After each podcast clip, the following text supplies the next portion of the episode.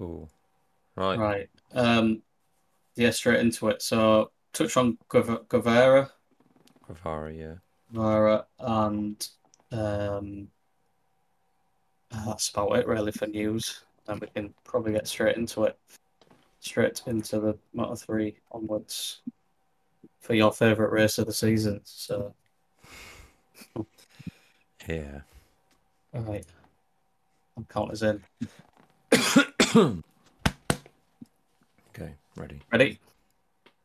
All right.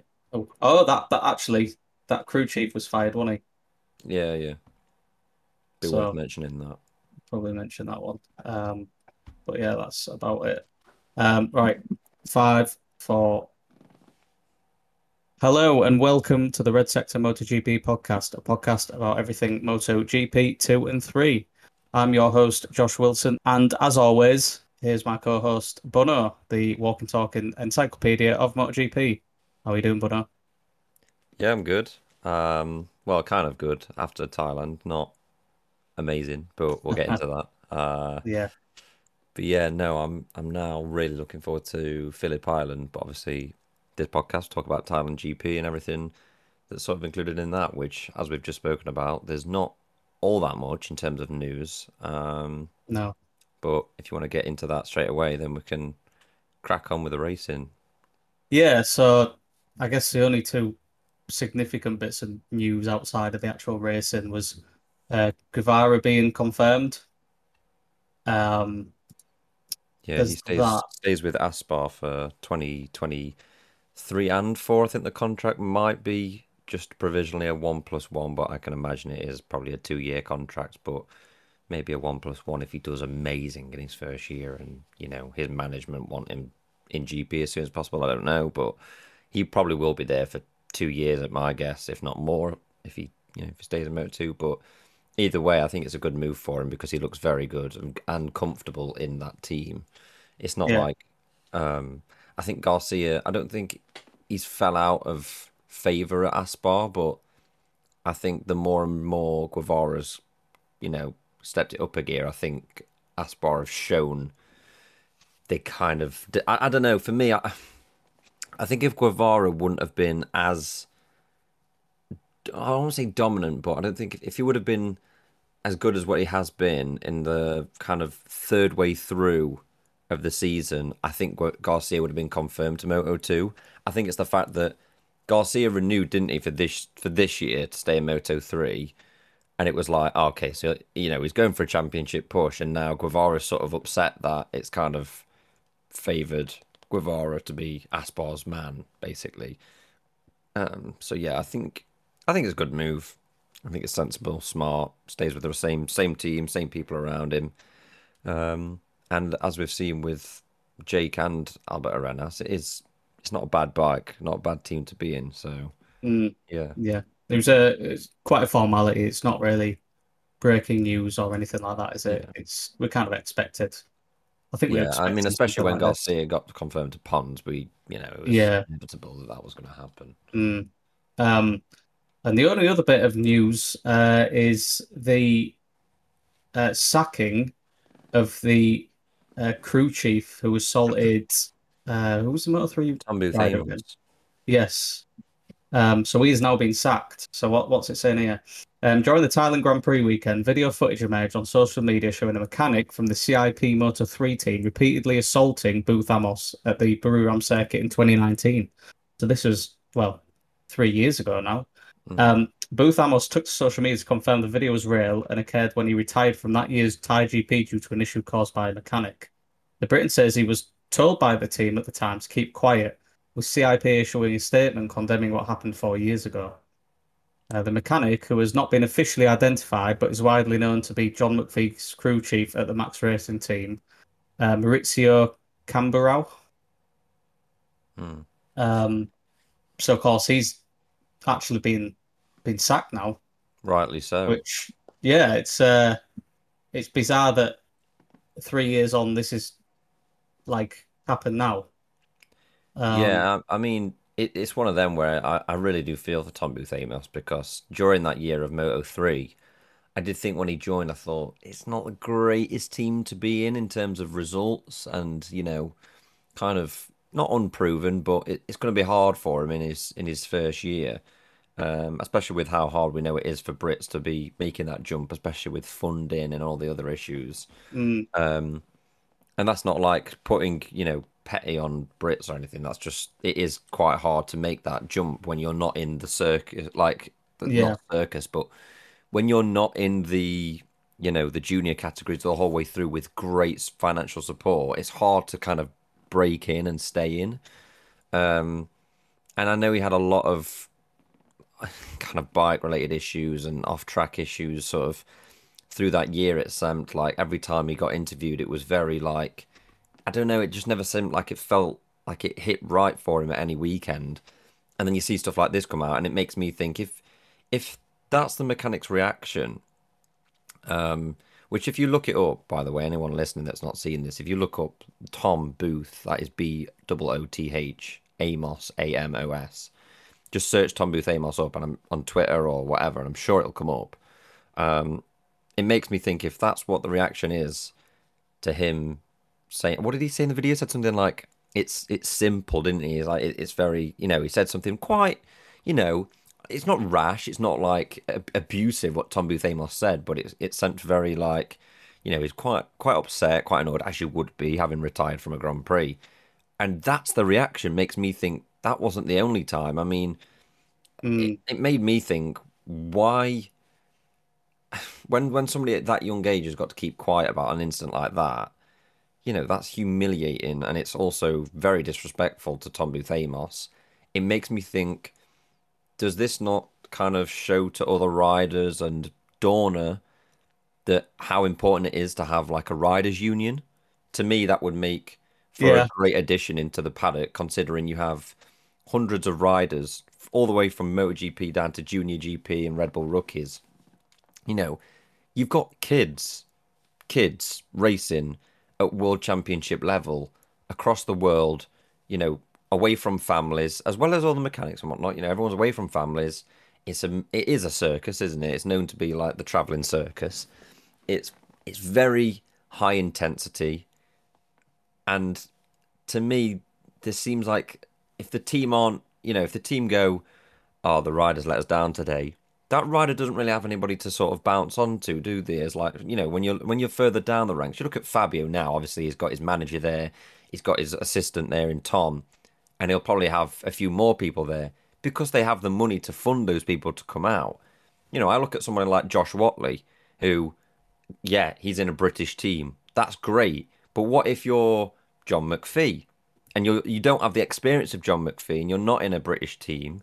And I'm not saying you have to be British and in a British team to be for that to not happen. I'm I'm saying these riders need support from top to bottom and ride like former riders in that union to look out for this because this can't happen. Like that that cannot happen again. There's no way you can allow that to happen. And granted, they've sacked him as soon as they've seen the video, but Yeah, the fact it's taken three years yeah, for that- this to that's that's, insane. unacceptable, really. Three three And, years. and it's taken three years for someone who's not Tom Booth Amos to come out. So if if he would, if that video wouldn't have come out, Tom Booth Amos would have never spoken about this unless Exactly. asked about it.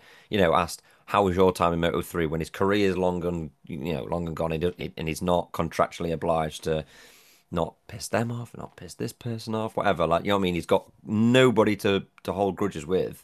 Mm. Is that the only time he would come out with it? Because the person It's- who shared it was yeah. just like, here, here we go. And it was like, oh, who's this? What's the video? What the hell's gone on here? And then the whole of MotoGP Twitter was like, why has nothing been said about this? Well, obviously that video's been again that that video's been around for three years as well. Um, so That's it's, been it's sat in his camera roll for three years. yeah, exactly. It's it's been there, and and it's one of them. It's it's yeah. It's, I, I, obviously, I'm assuming I'm assuming if we'd have been to Thailand in the last couple of years, it, it would have come out then. You would have thought. Mm. Um, but having said that, you just don't know, do you? You don't you don't really know what's what's what's triggered, um, what triggered this to to come out when it did. Um, now, yeah, luckily if I read correctly somewhere, is it after? Is it? Is it? No, I don't know if I'm getting this right or if I'm I'm getting my wires crossed. But is it? Is it after Australia or is that just? Is that something else? Um, he's he, he what when he's getting sacked? Yeah, or is he being sacked, after- immediate? he's, he's been sacked and he will leave his position after Sepang, I think. Okay. So he's got two Grand, Grand Prix left. I mean, that? I mean, I don't I know about you, but if I was sacked from a job, I don't think I, I'd turn I- I up don't- again. if I did something like that Oh yeah, to a coworker, there would not be okay. We'll work the next two weeks and then we'll let Yeah. you off. Like it would be you're done, finish, Yeah. out the door. Like I don't Yeah, know. yeah, To me, it, it's I I don't. I don't want to word this wrong, but like I don't not feel bad for Max Racing Team, but I also do feel a bit sorry for them in the sense of they didn't know about this Mm, and now they've lost a team member. So I'm like, fair enough. But again, I go back to my original point. If that's the reaction to what Tom Booth Amos said, surely this guy has had very, you know, rash reaction. And I, I don't want to assume, but I'm saying there's no way a guy that reacts like that, kicking him, punching him, smacking him, you know, to to that if John McPhee walks in the carriage now, I bet he thinks, "Fucking hell, I best not say anything." Like yeah, yeah. because surely there's an aroma around him that I don't know. It, it, it's very, it's very weird. I mean, like like you say, it's kind of stupid that it's like, oh, after Sepang, but you also then in John McPhee's shoes, you're saying, well, I've not done anything to lose a crew chief, but at the end of the day, if he's done something wrong, he should be sacked for it immediately, in my eyes. But Mm. that's that's just that's just my reaction. I mean, there's a lot of things that go on that we sort of seem to forget that makes you think. I wonder if if there was a riders' union and something came out and just like kind of you know the the riders had a say and a bit of a voice on issues that had gone on. Like, can you remember when Filip Salač last year just left the snipers team? He got pole in Sachsenring, if you remember, and then he dropped back in the. I think he retired last year in Moto three, and then boom, he was gone. He just got. It was like we've mutually agreed we're going to end it, and then he moved to the team to replace, basically to replace the loss of Jason Dupasquier, if you remember, to the Prüstel GP team, which is now CF Moto. And it was like, oh, what's gone on there then? Because surely after the poll, they would have been delighted. First poll for Philip, and the team are, you know, happy with that. And then a bad result. It just made me think the team have gone, you've let us down there because we've gone from pole. I'm assuming here, very, very much assuming. But what gone? You know what I mean, stuff like that that you think nothing of. You think what's actually gone on there? A little bit like, and I, I cannot wait till this comes out in like a book, an interview, or whatever. The whole Fenati incident. oh Um, yeah, yeah. not not the one with people probably straight away thinking the one where he's grabbing his brake, but how he was just like, dr- like he, he was dropped out, out of he was nowhere, out of yeah. the VR46. For anyone listening that might be newer to MotoGP, Romano Fenati at one point was he was the man in VR46. Like it, it felt like, he, as mad as this sounds to say in 2022, the Pecco Bagnaias of the world were like kind of they were in the VR46 team, and then Pecco was actually dropped out the VR46 team for another opportunity to bring Migno in. But Fenati was like, no, he, he's he's in. He's got to be in. You know, Bulega, great talent coming through, since been dropped. But Fenati felt like if we're going to win a championship, it's going to be Fenati. If he's going to go to Moto 2, it's with VR46. It just felt like he was the the the main man. And then out of the blue, Romano Fenati just gets dropped at the Austrian Grand Prix. I think it was 20, I want to guess 17, something like that, 16. And it was like, what's gone on? The team got asked, and it was just like, no, we've mutually agreed. Um, we're not we're not accepting his behaviour, and nothing really got said. It makes you think, has the rider messed up there? Has the rider done something to somebody? Has said something? What's actually gone on? It is a bit more like gossipy, but that to me makes numbers. And you know, I'm not thinking like let's hit people to make numbers. I'm not saying that. I'm saying when these things just sort of like go under the carpet, a riders' union to make you know a standpoint ultimately for a moral standpoint on riders getting a say. I do think that that would encourage riders to come out about things like this to eradicate it rather than Yeah, just fight yeah. it on their own. I, I think well in the sport is well overdue a riders' union, and the fact that you know we're still discussing it, it really needs to to happen, in my opinion. There needs to be something. I mean, it, do we have an equivalent to what say Formula One has, where it's like, That's what I'm thinking um, I it'd be good. It'd be good if somebody like like a Loris Capirossi. I know he does the the safety side of things now, but um, somebody like that that's that's been there, done it, and is so passionate about being there. You can't have somebody that's like you've got to pay them to come and do it. It's like uh, obviously fair enough. If yeah, pay pay them if you want, but I, I mean you you can't like put a, a, a negotiation on it. I'm like please please we need a rider. You you need somebody that wants to do it. Mm, Pay them, but wants to do it. Like mm. I don't know whether that be Well, uh, Dov- uh, a Dovi, a Petrucci, somebody like that. That's sort of Crutchlow, I've Crutchlow. heard, Yeah, I I've heard, mean.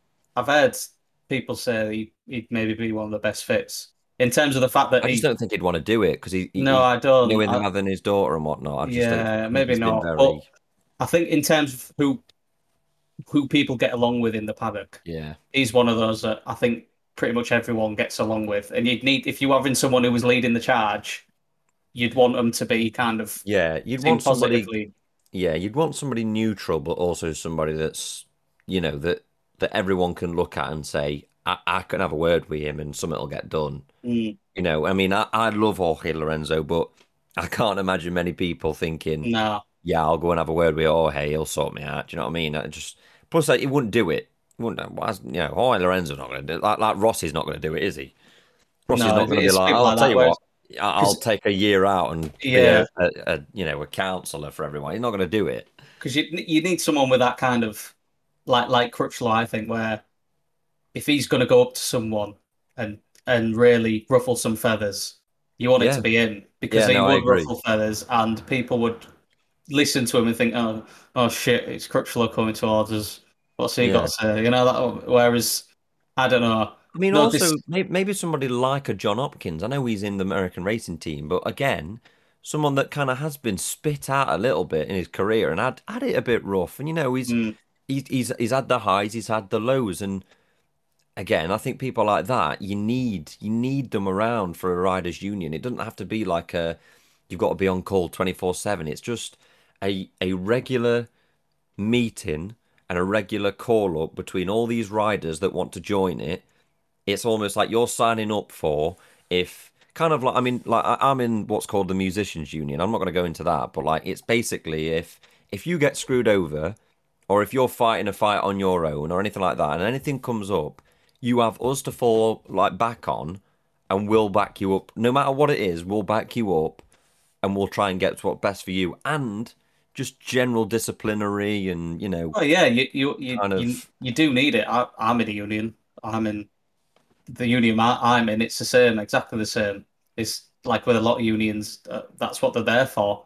They're there for support, for backup. They're there um, for not just like on legal grounds or anything to do with your job, but in even in terms of um, oh, what's the word I'm looking for? Like uh, oh, what's the word? It's like even things outside of the job, you know, just yeah general know what you kind of of thing, especially like you to travel in circus, people away from the families, away from the loved ones, away from bigger influences or people that maybe fall back on, like the parents or something like that. But if you had some kind of riders union or and or that kind of organization, you know, anything outside of even even the professional grounds of stuff, you, you'd still be able to fall back on that. Um, because you can go to them it with any times of it, with any type of issue.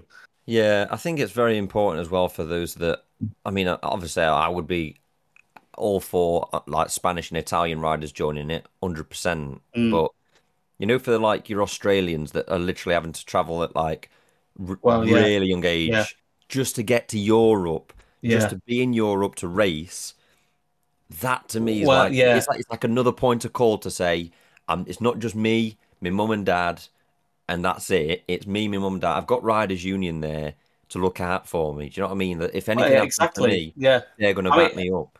I mean, you kind of see that with without Kate, um, not Casey Stoner, but without um, Jack Miller is with all the young young Yeah. Australian riders, he's he takes them under his wing Yeah. because he probably he knows how difficult it is for young Aussies and and Kiwi riders and things like that coming through and going to Europe and and I guess it's things like uh, he he didn't really have he probably didn't have that support available to him when he when he came over in terms of someone to fall back on and talk to. Um, You know, Casey Stoner, I don't think I don't know how much he had um, when he came over. and- I mean, Casey Stoner moved to. Um, I think he has grandparents in the Lake District Oh, in right, okay. So I think Casey Stoner moved. I remember seeing the um, Age of Twenty Seven. I think it's called documentary. Great documentary if you want to go watch it.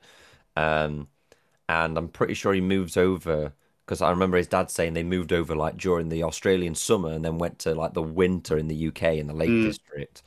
And it was like we were living there, and then the, he ended up being taken under the wing of of all people, Alberto Puig, who we look Yeah, at yeah. now and go Repsol Honda team manager. Mm. He lived in Alberto Puig's dad's garden in a motorhome.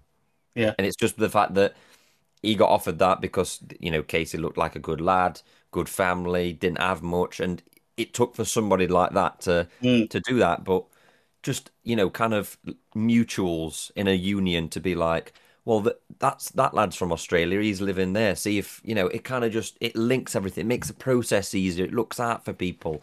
And I'm talking from that age of being like moving over it. I mean, these Australians can move over like nine, ten, and be chucked in that world is incredibly bizarre. But from that to GP, to Yeah. GP, like if there is a pre-race event, right, and it's absolutely tipping it down, which we'll get to, Yeah, I was going to say where this. it's absolutely throwing it down, and I genuinely sat there thinking, it can't be safe. It cannot be safe. This is where the union's going to come in and be like, that's not happening again. That Mm. can't happen again. Exactly, you know. because uh, of course we will get onto it uh, in more detail. But the whole apparently Aleix saying to Fabio, "If you're not happy with it, we've got to voice up." And I don't know if, if Fabio was thinking along the lines, "I've just I just want to get on with it," basically. I'll tell you what, he would be good for it, Aleix. Oh yeah, hundred percent. I'll tell you something now. If he retired tomorrow, I would be saying get him at the top of the top Yeah. of the whole union. Oh yeah, he, he's always been like that, hasn't he? He's always been. He, he doesn't. He, Yeah, he, he, he keep- doesn't he doesn't hold back, and not No, only that, if there's a problem, I'll give him. I I've got a lot of respect for people that don't just sit there and let the wind blow by them and think, yeah, it's all right. I'll I'll you know, it's not nothing to do with me. Those people that can stand up and say, hang on a minute, it's Mm. nothing to do with me, but that's wrong. Do you know what I mean? He is, or he's always been the guy to step up and say that's wrong, even when Sam Lowes was already getting replaced at Aprilia like five races in. He was just employed by Aprilia, Aleix, and he came out publicly and said it's wrong. They shouldn't sack him. He's been here five minutes. Give him a chance. I think it's wrong. He's been nothing but good around the team, on the bike, off the bike. He's new to GP. Let him, you know, give the guy a chance. And Aprilia probably didn't like that. They didn't mm. like that in their old management. But Yeah. that takes something. Aleix there and then could have happily gone. I'm not saying anything. No, do me. I ain't got to say anything. But he would be a great candidate for that. Great Yeah, and- candidate. And like you said, if we already had a, had a had a riders union now, just look at the things in the past that wouldn't have happened. Like with KTM, KTM are a prime example. Sacking your riders when they're out on pre-practice. Zarco, all of them things with a riders union, you know, they, they either wouldn't have happened or they would have been taken up, Seri- up the raft. yeah, Yeah, yeah, yeah. take seriously. The whole Remy Gardner thing at the moment. I mean, Yeah. He's fighting. He's fighting basically on his own, isn't he? Exactly. Yeah, I don't understand why there isn't one already. I can't. I, I, you know, in terms of that side of MotoGP history, I just don't get it. I don't really. I don't know if it's a Dorna thing. I don't know if it, Dorna's employing like a divide and conquer strategy where it's like, right, keep everyone at arm's length so that they can't form a union because they don't want it because they know how much hassle it can cause. I, I don't really understand why there isn't one. I Well, don't know if if, they, were to, if they were to stop a union, then that's where someone's got to step up and say, "Well, I'm not riding." Then Yeah, exactly. It, it's. I think I don't know if it's just the attitude of MotoGP riders and, and the culture where it's just like, right, we're just going to get on with it. We, you know, we've got a job to do. as riders and be It's like, you know what, though, we It's get wrong. on with it and we don't complain. But it is it is wrong. This day and age, you uh, know, the, the way like the youngsters are treated and how precarious it can be a career, it there needs to be something. I think it's about time we really there needs to be. I know there's been debates in the past about it, but I think it's come to the point now, in my opinion, with everything that's happened, especially even this year. If you look at what's happened this year, it's come to a point now where there needs to be a serious debate about a riders' union. There needs to be heads I put agree. together, and I'm not saying it's not. He doesn't need to get involved, but even if someone like Rossi came in and said, you know, let's let's look at look, look at getting a riders' union organised. You know, having that kind of weight behind would help massively. You know, Well, I look at it in the sense of I almost look at the VR46 Academy and say that almost is a union because yeah, yeah, yeah, they- they're their own, you know, they, they sort all their own riders out. But if if let's say Alberto Surra got inven- involved in an incident where, like the Fenati thing, somebody else had grabbed him on, you'd have all of the VR46 Mm. team being like, "We're not having that. We're putting a stat." You know what I mean? It'd be a statement would be put out. You'd have two or three um, representatives go and see Dorna, FIM, whoever it is. They'd be up there looking out for them. Granted, that's brilliant that they do that, but that I'd look at that and I, they always say, I mean, the amount of pundits and what I always say, like Neil Hodgson and the likes of say all the time, it's a harsh, nasty sport in the sense of you can be at the absolute top one minute and you can be spat out like that. And it's, yeah, that's the harsh reality. But I look at this Tom Booth Amos thing and I think there's instances like that that make me want a union so that if there's something going off that isn't, you know, it's being portrayed that Tom Booth Amos won't be renewed next year because he can't afford it. Is that the truth? Mm. yeah. For Is me, truth. it really there has to come a moment, you know, in, in MotoGP or not in MotoGP in, in you know Moto two and three and things. So there has to come a moment where everyone thinks, right, we need a riders' union. If if this Tom Booth Amos thing isn't that moment, then what what are we waiting for, or what is what what are the people? What are we all Well, waiting for? It's the same. It's the same thing. Exactly what you just said. There is the is the same argument I have with the race conditions. I literally Exactly. thought before we started recording. I thought if if that isn't an incident to be stopped, are, are we waiting for someone to get killed? Are we? Uh, yeah, I mean, are we waiting for it- someone to well, get killed? unfortunately, in a lot of different, um, well, sports, but in a different industries around the world, a lot of rules are written in blood, and it shouldn't be like that. But I think that's, I feel like MotoGP is probably exactly the same. If you look at, I don't know, if you look at, uh, I know we mention F1 a lot on this pod, podcast, but if it's relative relevant, then I will, I will mention it. But if you look at, um, was it Suzuka 2014? With George 20 Bianchi. with Bianchi, yeah, something like that. Obviously, the rules were changed after that, weren't they? Um, Mm. following that crash, but it took someone to die for, It's for or sad. so, well, I, unfor- well, I, I don't think he died by that point, but it took took someone to be have life changing injuries, which led to his death, for things to change. And unfortunately, you know, I think MotoGP is probably the same. It's reactive. It's exactly the same as Antoine Hubert at Spa. Oh yeah, and, uh, yeah, oh, yeah. oh, n- now we'll think about extending those barriers. Yeah, we'll yeah. it. It's like, come on, man! Like, Yeah, what what year are we in? Like, exactly. Exactly. It's it's like uh, uh, the Isle of Man TT. Let's take that for example. yeah, I've said about this. People, uh, people go, oh well, every year people die. That's just how it is. And and and, and I saw one excuse or saw one reasoning was like, oh well, in the seventies and eighties, you know, F one loads of people used to die in that. And I thought, well, yes, but in the seventies and eighties, F one, even though it had been around since like nineteen fifty, it was still going through that growing pains phase. I think as a sport, it was still But- it was still there's not, transition. there's not people dying every race at Yeah. Now. So, And the Isle of Man TT has been around for like what, how Young. hundred years? oh, I wouldn't like to think how long it's been around for. I couldn't even tell you. But Exactly. Isle of Man, I literally tweeted about it this this year at the TT. I Mm. just said, I, I don't get me wrong, I love the Isle of Man for the racing. I love the Isle of Man Yeah. for the, how on edge it is and the talent and the I, I can appreciate. bollocks you've got to have to do it. I have I have nothing but respect, but there comes a point that makes me think, and I, th- I can't remember how I tweeted it. It was a lot shorter than this, obviously, but it, was like It, it, there comes a point where it think you think, is it really worth losing five, six people every single year? Like how long? Mm. How long can that go on for? Genuine. And It I'm not saying get rid of Yeah. it. I'm just saying if you change the track to be safer at the Isle of Man, you know, to go a certain route that can be, I don't know, that you can have some form of.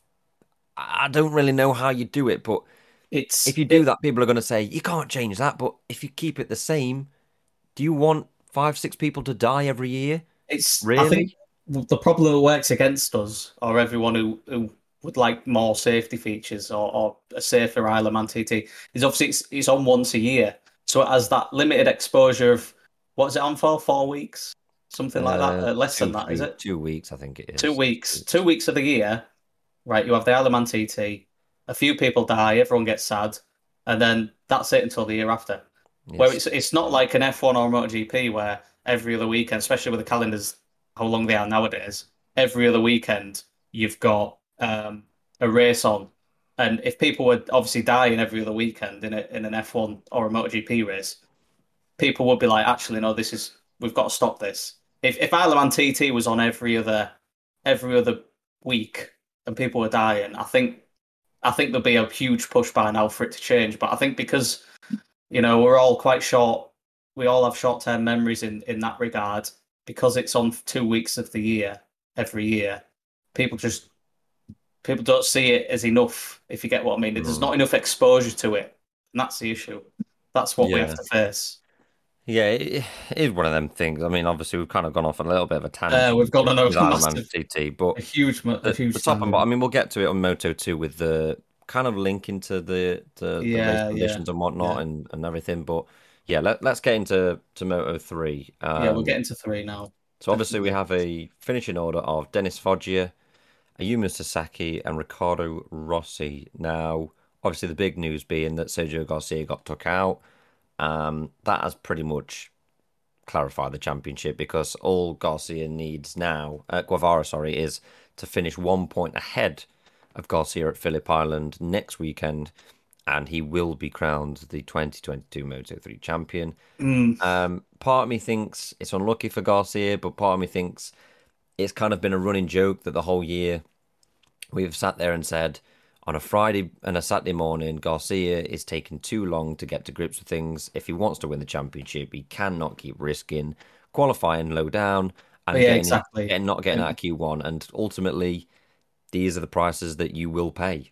you will. I mean, again, what twentieth? He started twentieth on the grid. The chances, are obviously, the lower the lower down the order you go, really, there's more chance of being taken out. If you start on pole position or the front row, the chances of being taken out relative to starting mid pack are a lot lot slimmer. So it's just one of them. It's it's it's a nature of the beast, and unfortunately, like we've said, I think Garcia though that the issue is again, just like last season against um, Acosta, it just it just waned as the season went on. His his kind of title fight, um, his challenge, uh, and again Foggia kind of took over from him like the last third of the season last season, and it it kind of happened this season as well in a way. Um, so yeah, uh, it's it's frustrating, of course, but I don't really know what uh, to say. I have sympathy for him is probably I'd be going a bit far.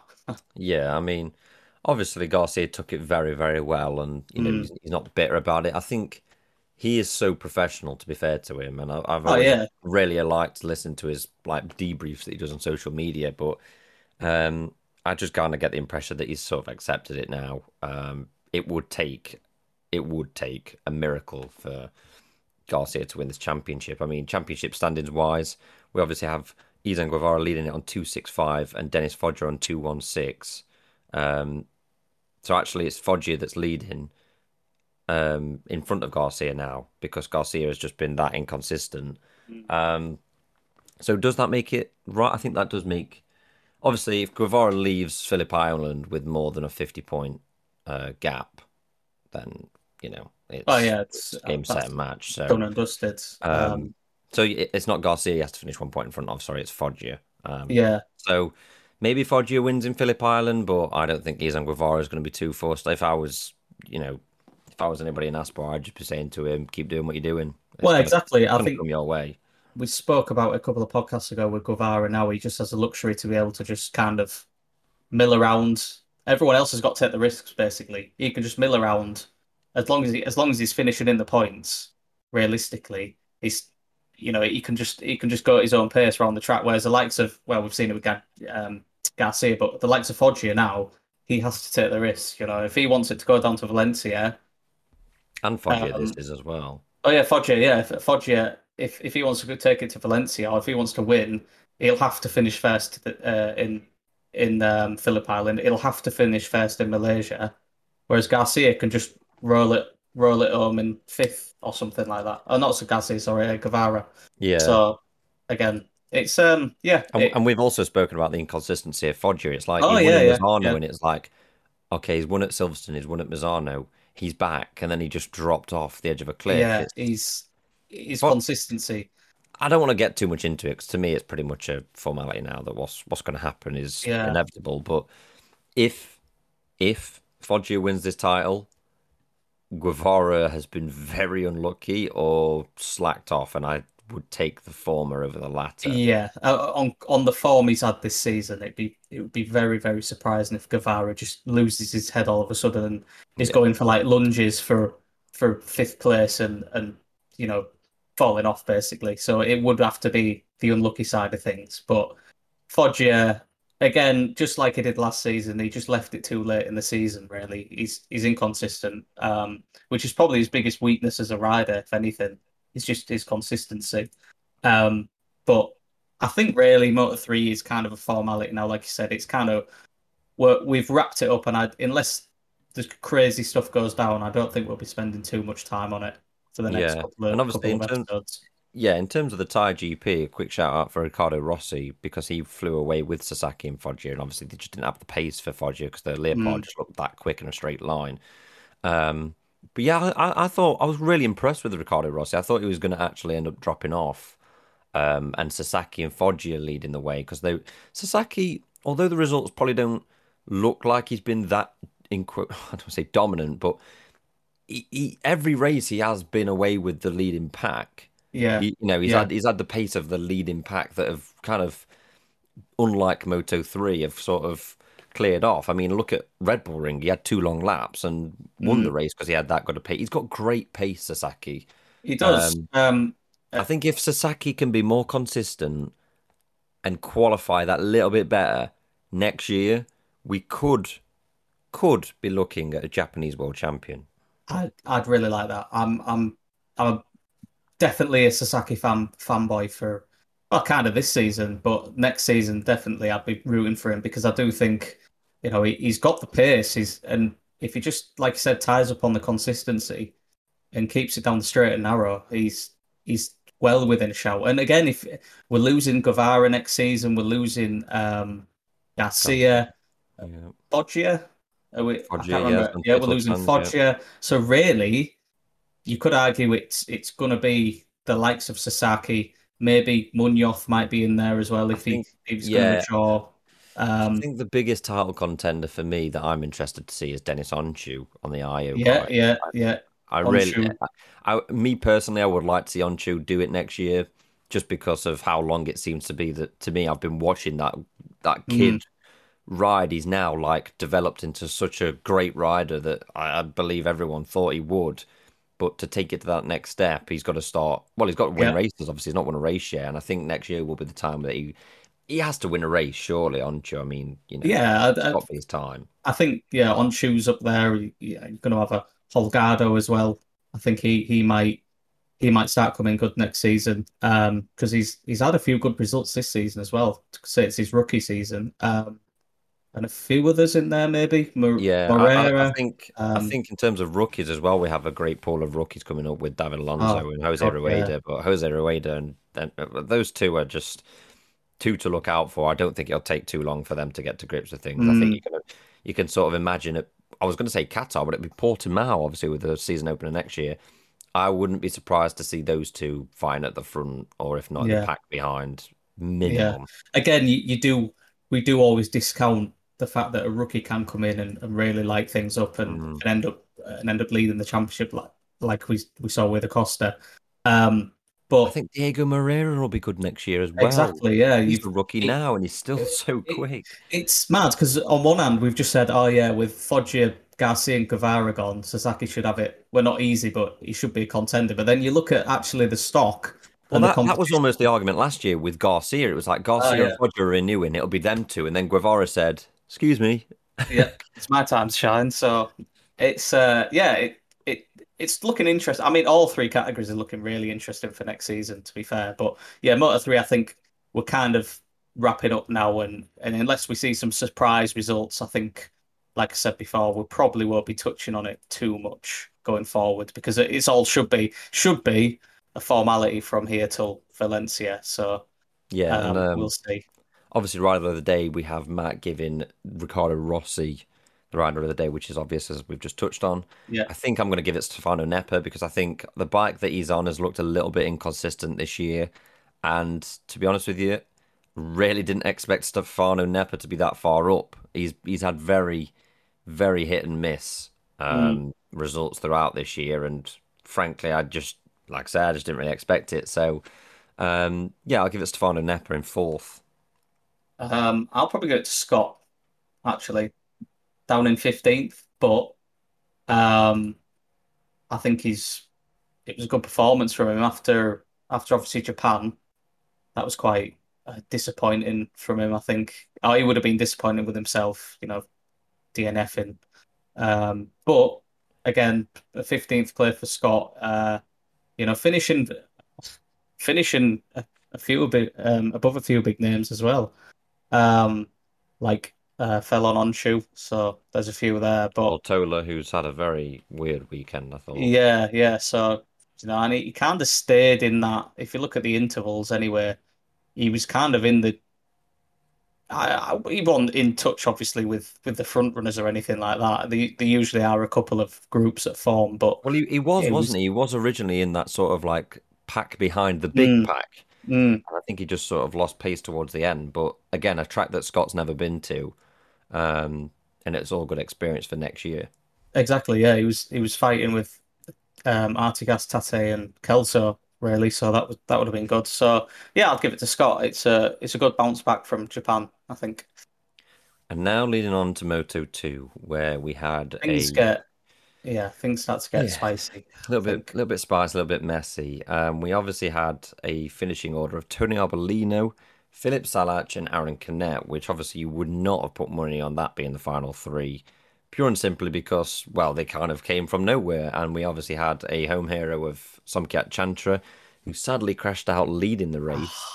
Oh Um, I felt yeah. so bad for him, but this became a wet race. Now, anybody listening that's probably maybe not watched the races or you have watched the races will know uh, the Moto 3 race was the only race done in the dry. The Moto 2 and GP were done in the wet. Now, Moto 2 got delayed for a significant amount of time, which was great when you were staying up for it, um, which seems to be a bit of a theme, staying up for races and then them getting delayed through weather conditions. Um, so yeah, we we had we had the race delayed for a significant amount of time, and it made me think, okay, fair enough, they delayed it. Safety precautions, like yeah, they can delay this race until it, it seems safe. It seemed safe for you know, I mean, obviously East Asia they have very hit and miss weather. That's that's a given. But I, when it was red flagged, I I did kind of think, well, it was it was almost this bad, like at the begin, like you know, the very beginning. So like it's almost like, okay, we've done two thirds and they've all made it out safe. Yeah, let's do it. It's like, are we just sort of like guessing it a little bit? I mean, when Cam Beaubier went down, I think it was the first lap, going through turn what one, two, three, four, coming out of turn four, that fast turn four. He went down in the middle of the track, and I thought straight away, I thought no one sees him. No one sees him. Literally, the Mm, only time you see him is when he's then in front of you. Because if you're behind anybody in those conditions, granted the rain, your visibility is less. But I mean, we'll get to it in GP. But going down the straights, you could not see It, anything. yeah. It was it was one of them where as well.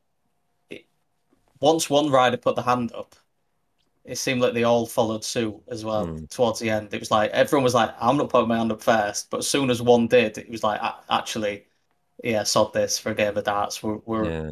you know, we'll we'll we'll call this because yeah, the spray was was atrocious towards the end. The visibility was terrible, um, and you could see them all all really tiptoeing around. Um, of course, Salač nearly nearly Yeah, had his very first unlucky. win.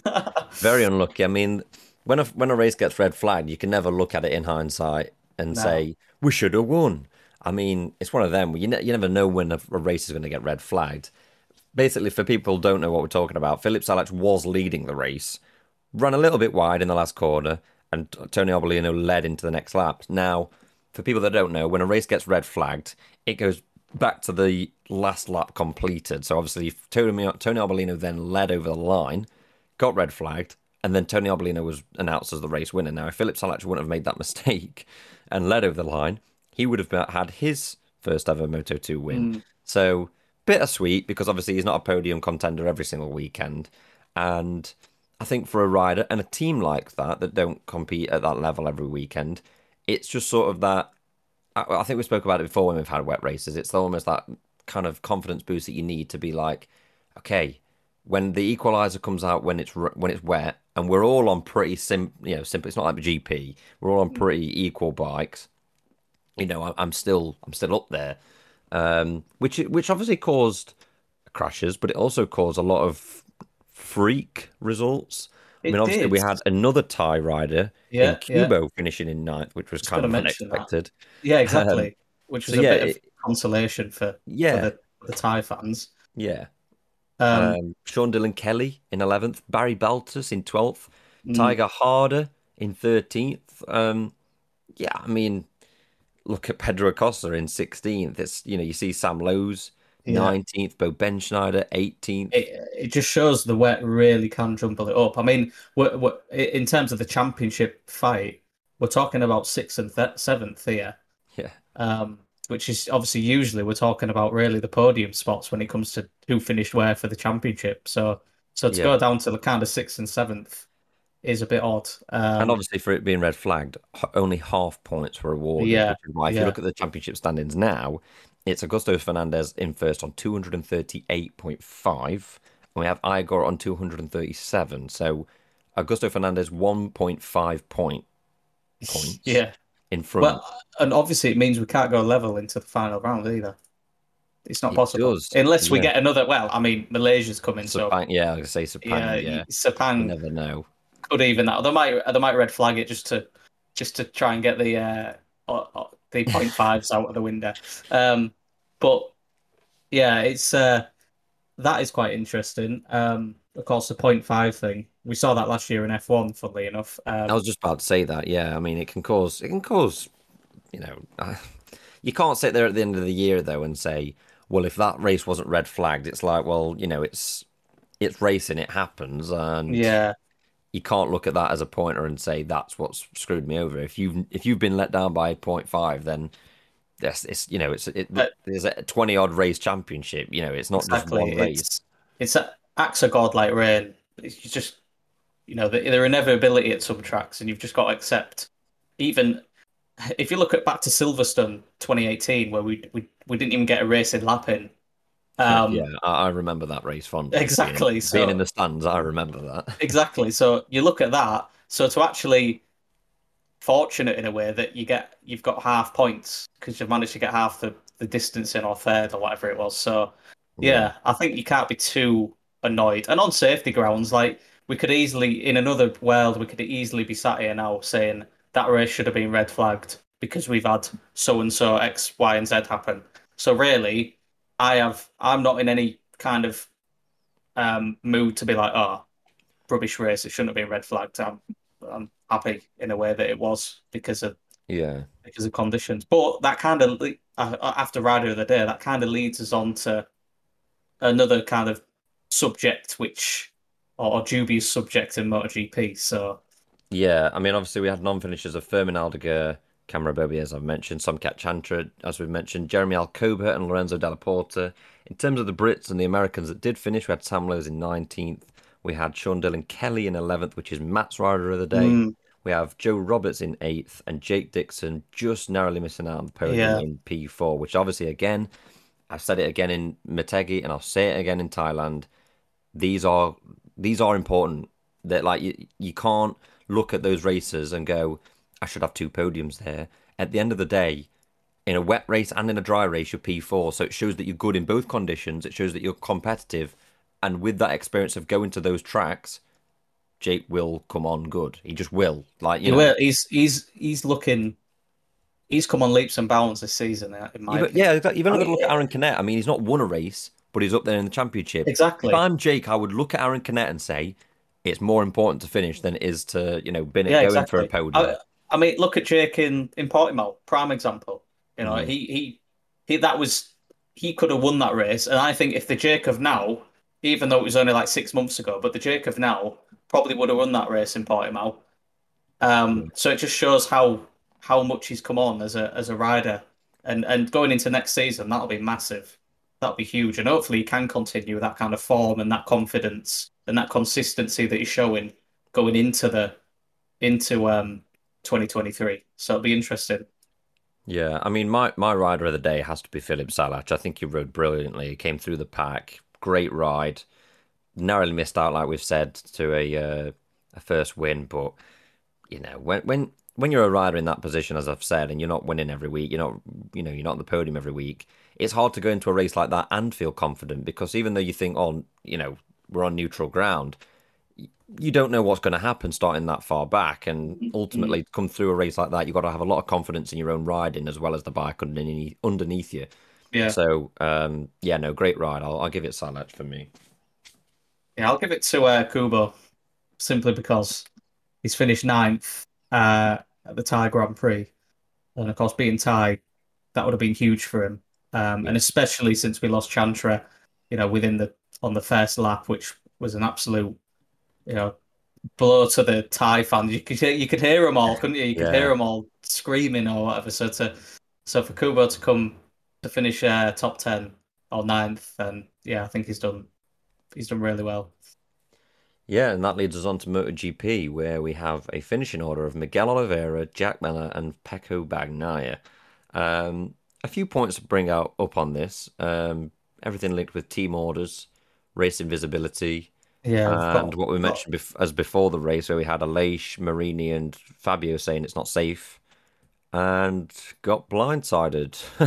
so that's Mm. that's a point that I think people are probably easy to go. I'm saying this because of Fabio. I'm not. I, I look at three riders saying it's not safe and think, is that not taken into account? Um, we've just had a race red flagged 20 minutes ago for Moto 2 for you know poor visibility. These are on bigger bikes with more spray, meaning less visibility, Yeah. and they all go out and say could not see anything. I mean, you look at that after the after turn one. I couldn't see anyone apart from like the top three. I couldn't see anyone watching from a camera that's not in the spray. Mm. And these are the most powerful bikes that we have on the grid and can cause some serious harm. And you can't see anything. And we're just going to, you know, I mean, I don't know if you saw Josh, but after turn three, you know, at the end of the, the first big straight, after that, there was lines, strips of standing water. Yeah, Have we not learned from Silverstone 2018, like you've just mentioned, where we had a rider? I'm not being funny. Tito Rabat was lucky to come away with the injury that he had, and anyone that watched that weekend or was there that weekend will know exactly what I'm referring to. In that, even Tito Rabat said to the marshals, "You have saved my life." In how mm. ridiculous those conditions were and how quick you were to act. It only takes, again, like we said earlier, it only takes one and an incident like that to happen to say something needs to change. Because Yeah. if that didn't happen at Silverstone 2018, 2019, they wouldn't have resurfaced it. They wouldn't have resurfaced it. No way they would have resurfaced it. So it's like, oh yeah, now we're now it's rained, which for any person that lives under a rock, right, it, it pisses it down in the UK most of the week. So Mm. people working at Silverstone can see weekly, daily, if not, that looks a bit unsafe. We should probably do something about that. And they have plenty of events around it to say that's unsafe. We should probably do something about that. And definitely enough ri- riders, racers, drivers, whatever, to say that's not safe. We should do something about that. It's took for Tito Rabat to have that incident to say, fine, we'll resurface it. I'm not saying to resurface the Thailand uh, to to the Buriram circuit or anything, but do we not look at incidents like this? I'm sick to death It's talking about rider safety and it being, eh, nah, we'll just Yeah. do it. It's just No one very- died. it- yeah, No no one no, died. one died. So, so we've done it. You you can't sit there and say I'm saying it for Fabio. You can't. You cannot sit. There. You saw Capirossi come over to him and say like, basically, what what's what you know? What do you think? And Fabio literally looking at him saying, "What I could only interpret this as, if we're all out there at the same time, no chance, no chance. On your own, maybe." But he, he basically said like he, like pointed and like circled the grid, and basically was like, "You you won't see anything." yeah. And, it, and he was like, okay, okay, went away. And then it was like, I'm not saying Caparot, he, doesn't make the decision. He's kind of like the middleman. You know, he kind of goes out and checks it. But after that, and you go, yeah, fine, we'll, we'll run it. I mean, uh, it's for me. I will go back to the union thing. In that kind of scenario, that race probably would have been delayed in a riders' union. I think. Obviously, look I at don't the know. end of the, the end of the race, I thought, okay, that that's a fair enough level of rain. Like Mm. it, it's it's raining, it's raining, but it's not it's not pissing it down. It's not torrential like Yeah. in Indonesia, where I know obviously it just stopped, but at one point it was raining, and you thought, yeah, but that's fair enough. It, it's just raining. When they started it, and before that, like I've just said with Moto Two, it was absolutely teaming it down. So, yeah, because if that was the the pack spread out right, um, so let's say halfway through the race, the pack spread out, the tires are warmer, you know, the, it's a bit grippier, and rain comes down like it was at the start of the race. Do you think they would have continued it, or do you think they would have red flagged it? Or, or in my opinion, that would have been red flagged.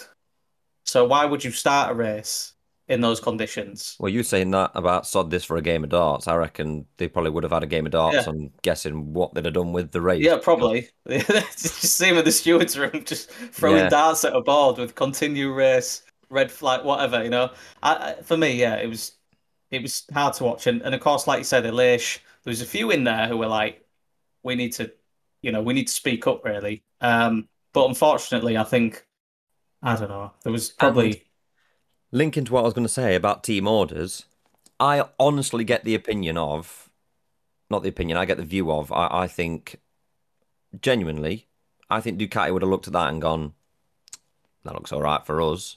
yeah, And and having seen what Zarco's done in not having a pop at Bagnaia, which I don't blame him for entirely. You you know your satellite team or whatever you want to class it as for for the main manufacturer, and you think they're in a championship fight.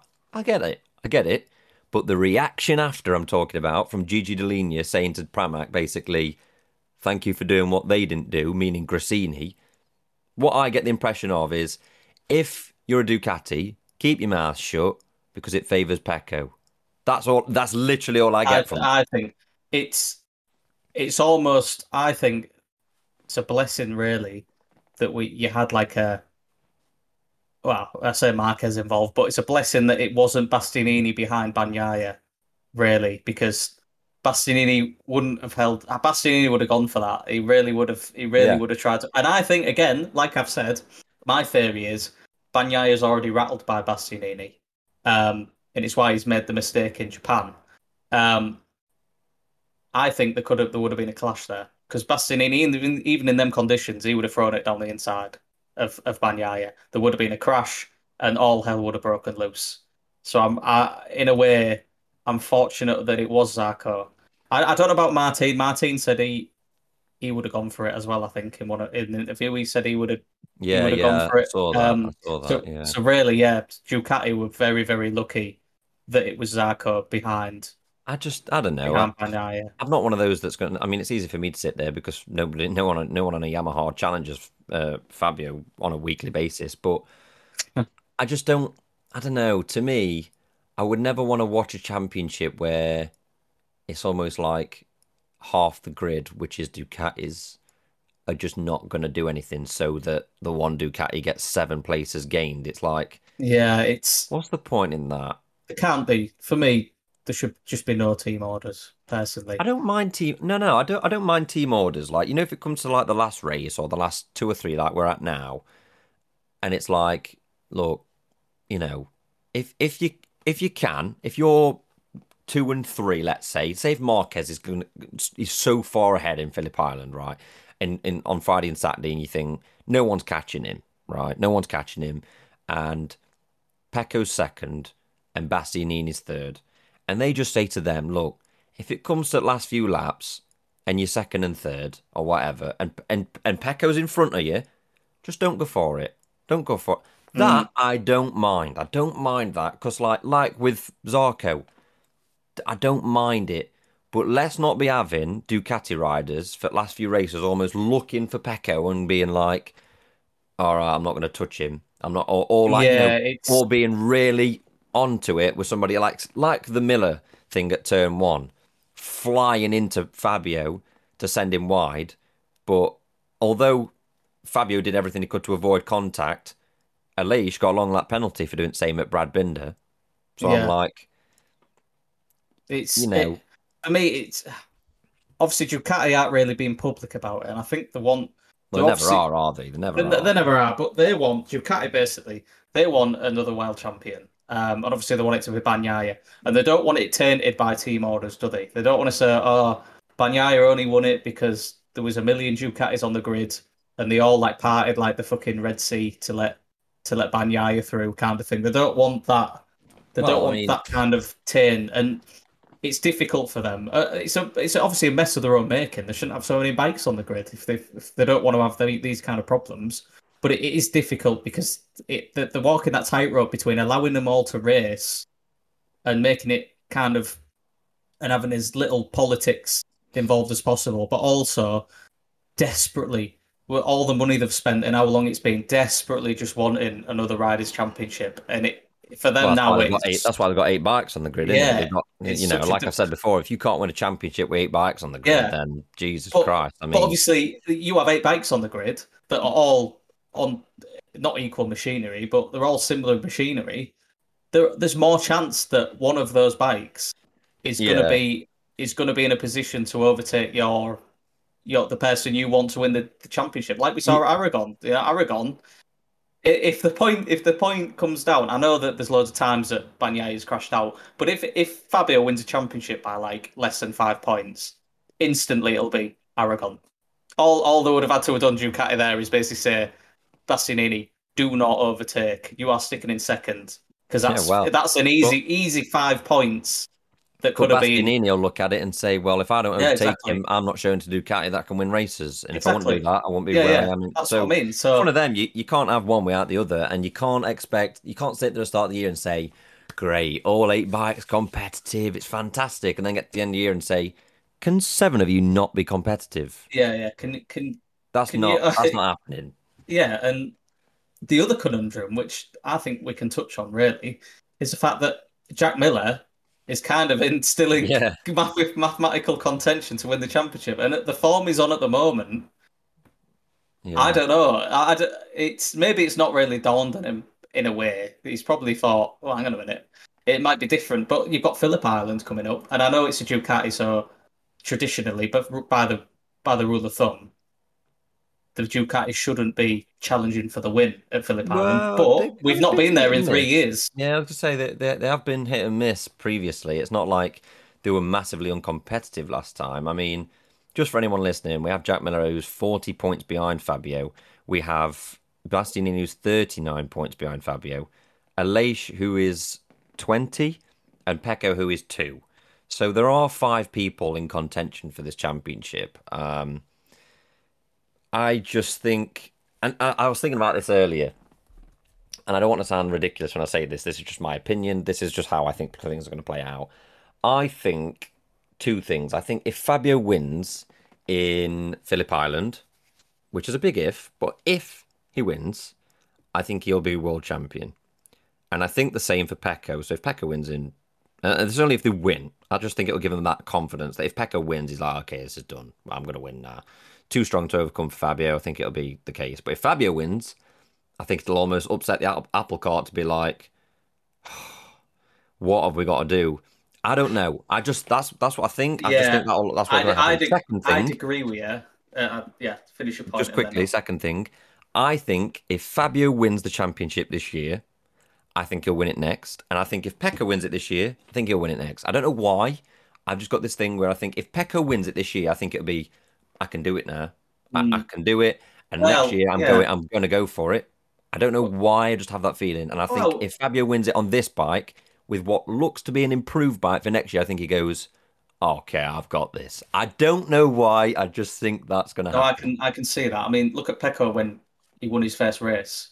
Yeah. Like everything kind of changed. Everything changed after that for him. And it, it does happen. But on your first point, I'd agree with you if it wasn't for the if it wasn't for the fact we've got Sepang coming up and we know that what the, the the weather can be like there and the, the yeah, torrential yeah. downpour. And it kind of brings me on to the point of Fabio. And in my opinion, his one and only weakness, apart from obviously not talking about the bike because we know where the bike's weaknesses lie in the in the Yamaha. But though his one and only weakness as a rider for me is is the wet.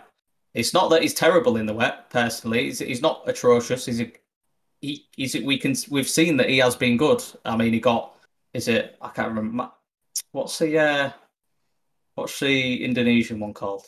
Is it is that Mandalika? Mandalika. Yeah, we saw he, he performed well there. Limon last season, he did well there. Um, I mean. Um, like, he, he does have. But he, I think Fabio is good in the wet. I just I think just, that bike is nowhere I, near what Ducati is in the wet. I just, I don't think, I personally don't think he's he's all that confident in the wet. Look at Morbidelli. He finished in thirteenth. So. I, personally, I, I can't really put it.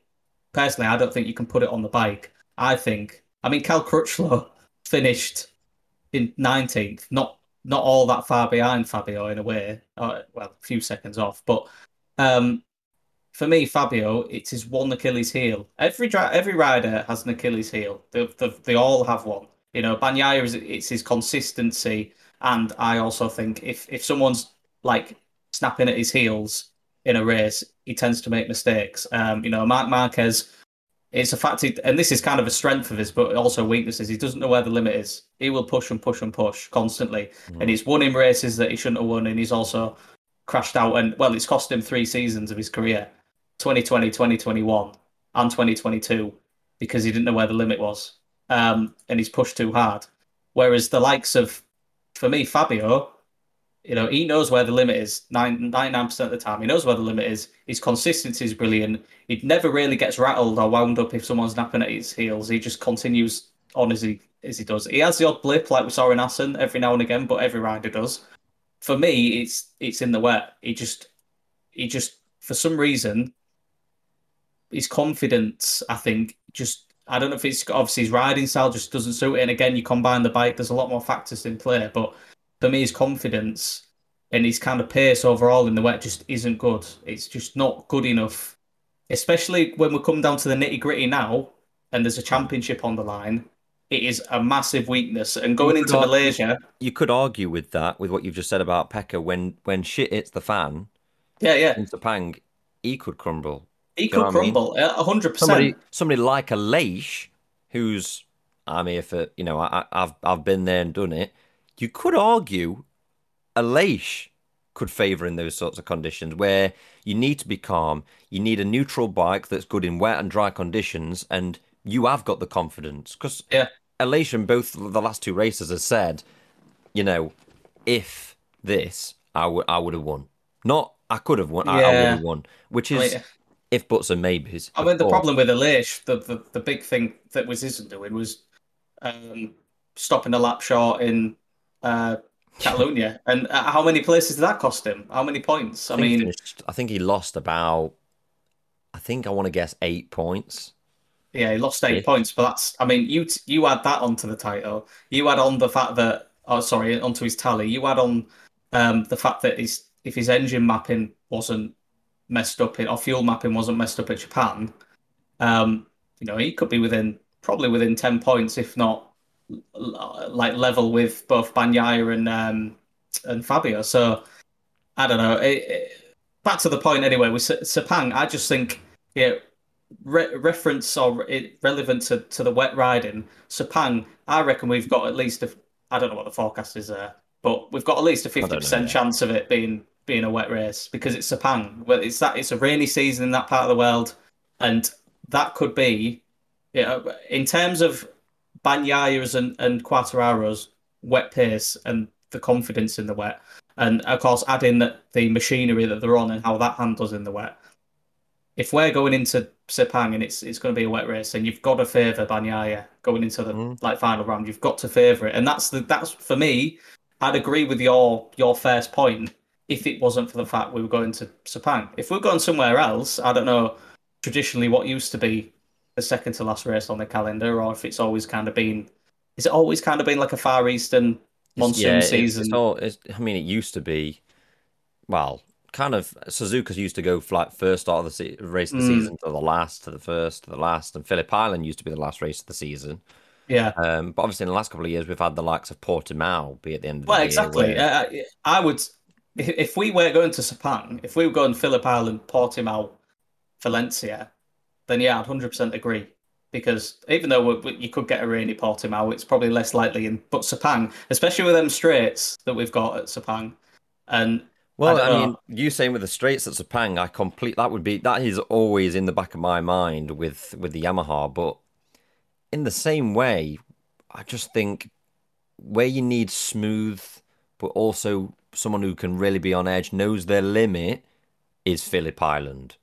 Oh, It's yeah. Phillip Island. I mean, you look at the winners over the years, the people that have won that race know where their limit is and can be smooth. You only need to go through Stoner Corner, get down to Honda Corner, tap those brakes, and the bike goes bang Mm. on its side. We've seen it year after year. We've seen it down at up at like Lukey Heights with Vinales when he was racing against Marquez. Last lap, just overcooked it, wrong side of the tyre, and you go flying down there. Phillip Island, to me, is almost like it's such a good track. I love Phillip Island, but it's that track where I look at and think anything can happen. Hmm. Anything can happen because it, it, you get everything at Phillip Island. You really do. I mean, look at can you remember 2013 with Marquez Lorenzo, where he'd like they'd Honda basically tried to say, well, our pit our our box is before 10 laps, and they'd given them a 10 lap period of you have to change tires because of the resurfacing of the uh, track.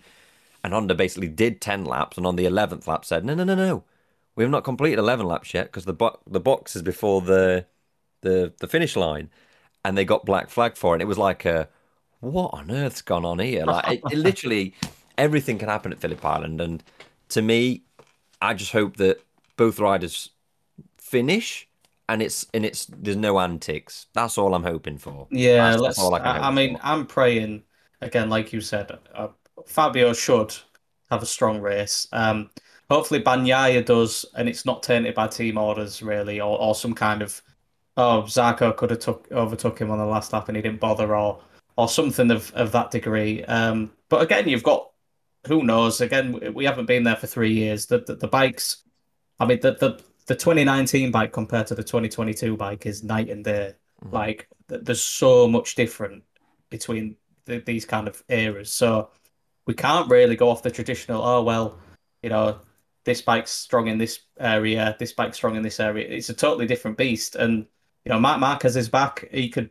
I won't be surprised if he wins at Yeah. Phillip Island. Um, you know, he's he's probably due a win already. Um, I predicted Maverick to win at Phillip Island earlier on in the season.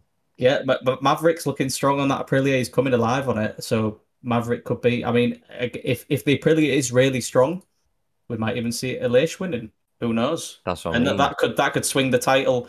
But then Jack Miller, uh, Aussie, you know, kind yeah. of we love a story. Uh, Jack Miller could go through. I was going to say quickly, just before we get off of um, that whole thing, I, if I'm Miller, without sounding really bad, if I'm Miller, I'm doing everything I can to stop Bagnaia and thrash Fabio.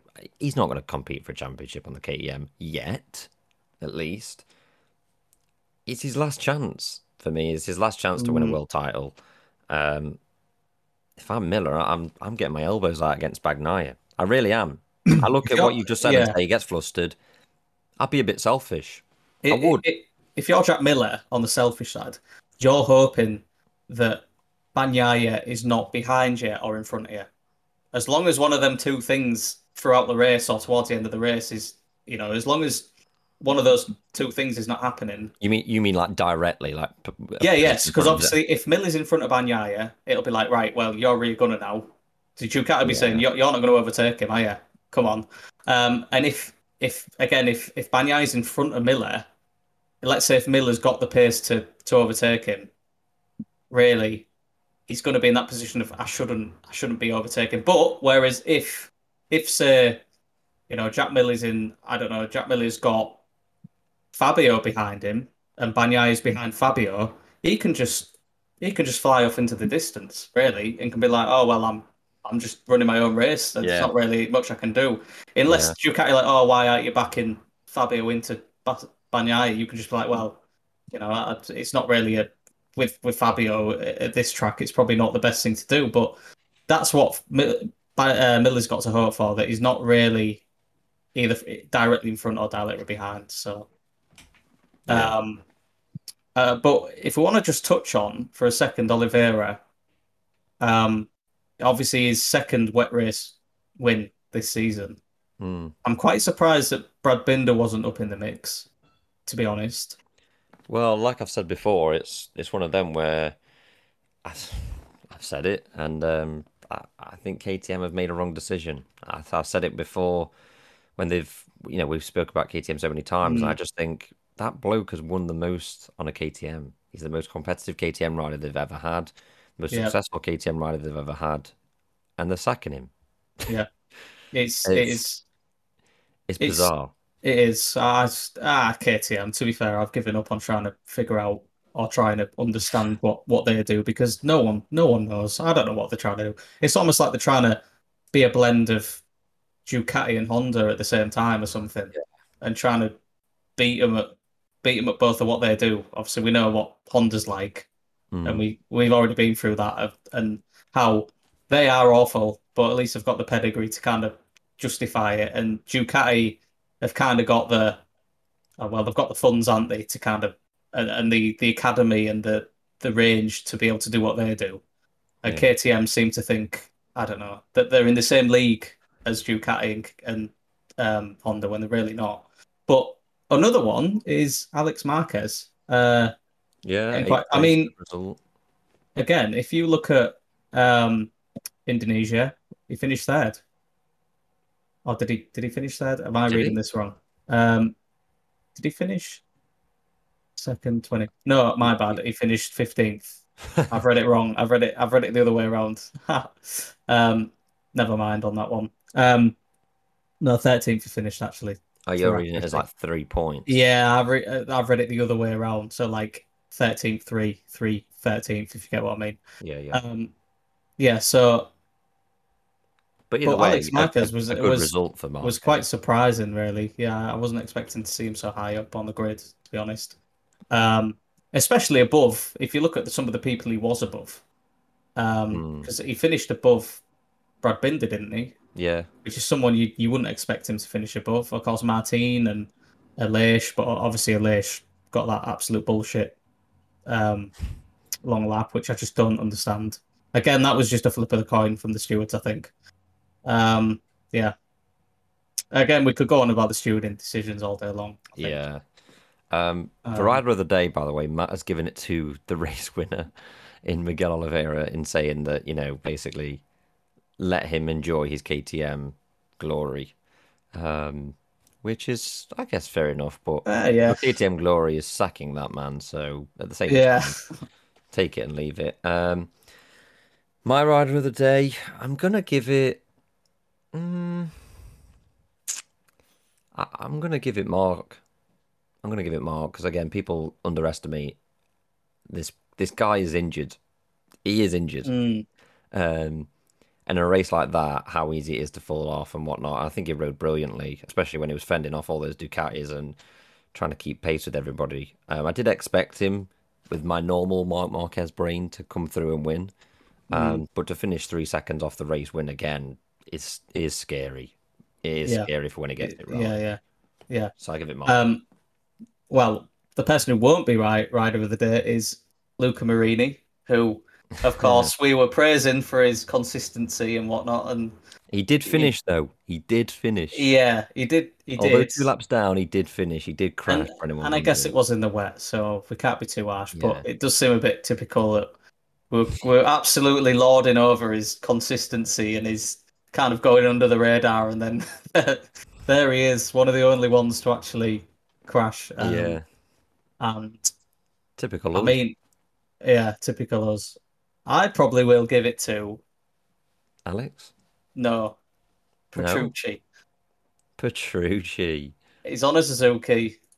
You know, on the last, probably the last ride of the day, I'll give a Suzuki, which is a shame. It's quite sad that I'm saying that. Um, Rumored to It- be the next to, to be the rider for the next three rounds. Actually, oh, really? Well, Yeah. maybe give him a bit more than rumored. Rumoured. I'd like that a lot actually. Um, but I don't want to. I don't want to base my rider on the day on the fact that I'm thinking. Oh, I don't want to give it. I, I won't be like, oh, I won't give it to him this this week because he's going to be on the bike three more times because he might not be. So I'll give it to uh, I'll give it Petrucci for this one, and because he didn't finish last, which I think not been being MotoGP for nearly a year to jump on a on a inline four when you've raced V fours for God knows how long, yeah. and then to actually finish the race and not finish last was, I'd, yeah, I'd be pretty fair enough. yeah, well in. Um, quickly for the fantasy, we have Text Team still leading in first Uh, with looked- one I one actually eight looked at two. this, Yeah. Uh, 46 46 in second on 1752 and Josh in third on 1711. So Josh, um you're needing a bit of something Yeah. extra, aren't you, to to poke your head in I, front? I, I do, I do. I need to rejig my team. I think. Um, I don't know how, if I'll be able to do that by qualifying, um, but I'll have a look and see what I can do because something needs to change. Um, probably put Fabio as my gold rider. I think. I think that's worth doing. Um, So you're confident with Fabio into um, yeah, yeah. Into for, definitely for Phillip Island, maybe Sapangal. Obviously, I might, I might bang him in silver, but for uh, for Phillip Island, I'm definitely putting him gold. It's just who else? Who else could I start put next to him? yeah. I'm not sure. Um, so yeah, obviously that wraps up everything with the Thailand GP. We will be back the following week of Phillip Island. We'll have uh, hopefully, sorry, have this out a little bit earlier than what's um what's come out for the Thailand Grand Prix. Mm, Um, but obviously, socials wise, we have at Red Sector GP on Twitter, at Bunner GP underscore on Twitter, at Red Sector Josh on Twitter, and at Matt Plansky one on Twitter for all of our socials. If you want to join the Discord, go on the official Twitter page, and the link will be there to join that. Obviously, Instagram, you have me at Bunner GP underscore photography and at Bunner GP, um, and at Red Sector GP on Instagram. I don't know if Matt has his Instagram plugged, but I'm sure you'll be able to find it on there if he um, if he doesn't already. Um, so yeah, I think that's everything, Josh. I don't know if there's anything else you want to say before you go off. uh, no, Looking we'll forward just to Phillip uh, yes, very much. It's been three long years, too long. I'm not looking to get. I'm not look looking forward to getting up Yeah, at, the, at whatever time Phillip Island's on. But yeah, I am looking forward to the race most because this is going to be a, a crucial race for the championship, like a massive race. Um, like they all are, I guess. You know, we've only got three left, but you know, the momentum again because it's it's probably going to be the last race before Valencia. Well, it is the last race before Valencia, where we kind of know what the conditions are going to be. I mean, it should it should be a dry race. Whereas Sepang, it's a bit like, are we going to get monsoon weather? Is there even going to be a race? You know, things like that. So this is kind of the last one where where expected points are are huge. So yeah. Um, for anyone anyone wondering, on the Sunday, this is GMT British time. The Moto Three race starts at one a.m., Moto Two at two twenty, and Moto GP at four a.m. So if you want to stay up and watch that, then uh, you know, God. by all means do. What time? Sorry, does it start? It's MotoGP? 1 a.m. for Moto 3, 20 past 2 for Moto 2, and 4 a.m. for Moto GP. Oh God. So, um, yeah, and anybody wondering for Friday, it starts at 5 to 1 in the morning. So, I think I'll give that a miss. for to be honest. FP1. Really? Yeah. It's I don't actually- know why. It's scheduled to be, um, it's scheduled to be Moto 2 to start, but I don't think that's, I think MotoGP or Dorna or whoever have got that wrong. Shock. Um, so, so yeah, that'll be us. Um, if anyone is going to Phillip Island that's listened to this, by all means, have a great time. But I am very jealous. So that's all I've got to say on that. And with that, keep the throttle pinned.